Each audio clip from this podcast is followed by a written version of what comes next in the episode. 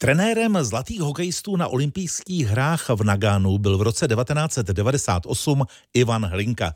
I díky nečekanému triumfu na turnaji století pak jako první a zatím stále jediný Čech dostal možnost trénovat jako hlavní kouč taky v zámořské NHL.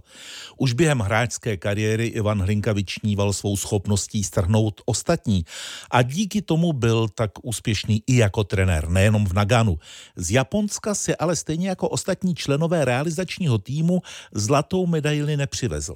No tak eh, je to hm, nějaké pravidlo eh, Mezinárodního olympijského výboru, kdy žádný z trenérů, to znamená i v individuálních sportech, eh, není odměnován medailí.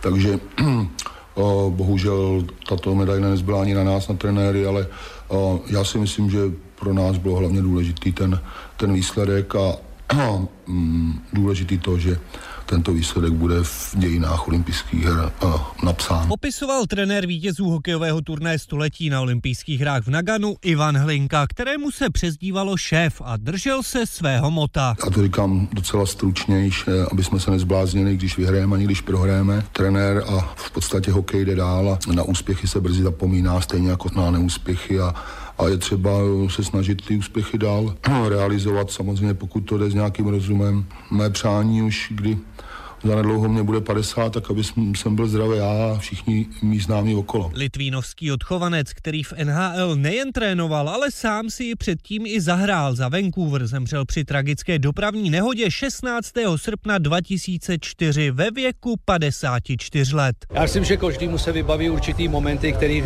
pod jeho vedením někde zažil a každý na něj vzpomíná v tom hezkým, protože to byl charismatický člověk. Nikdy nedocházelo k těm konfliktům úplně a, a prostě se ty věci vždycky vyřešily tak ku prospěchu tomu, aby ten tým fungoval a myslím si, že to se povedlo i právě v tom Nagánu. Říkal útočník Josef Beránek, který se jako jeden z mnoha zlatých medailistů zúčastnil nedávného exibičního utkání Československo k příležitosti oslav 25. výročí slavného triumfu. Vyprodaná libeňská hala vzdala hold i tragicky zesnulému kouši olympijských šampionů z Nagana.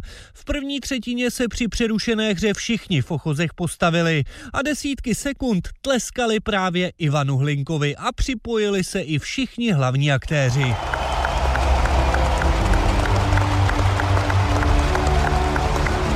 Ve stoje jsme aplaudovali a v podstatě svým způsobem vyjádřili jakousi podporu a vděk panu Hlinkovi, protože to byl Bart a byl to Borec prostě, no. Musím říct, že to pro mě byl strašně emotivní moment a že mi běhal mráz po zádech a že to je úplně něco ne, neskutečného, když si ho takhle připomenem a že na něj každý strašně nás vzpomíná, no.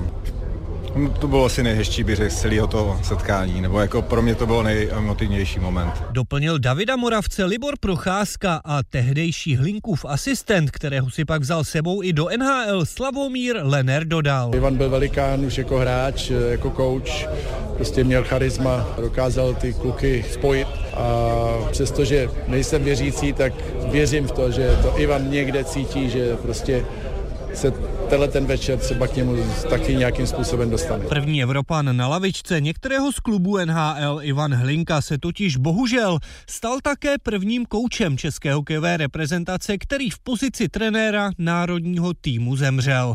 Jakub Kanta, Radiožurnál.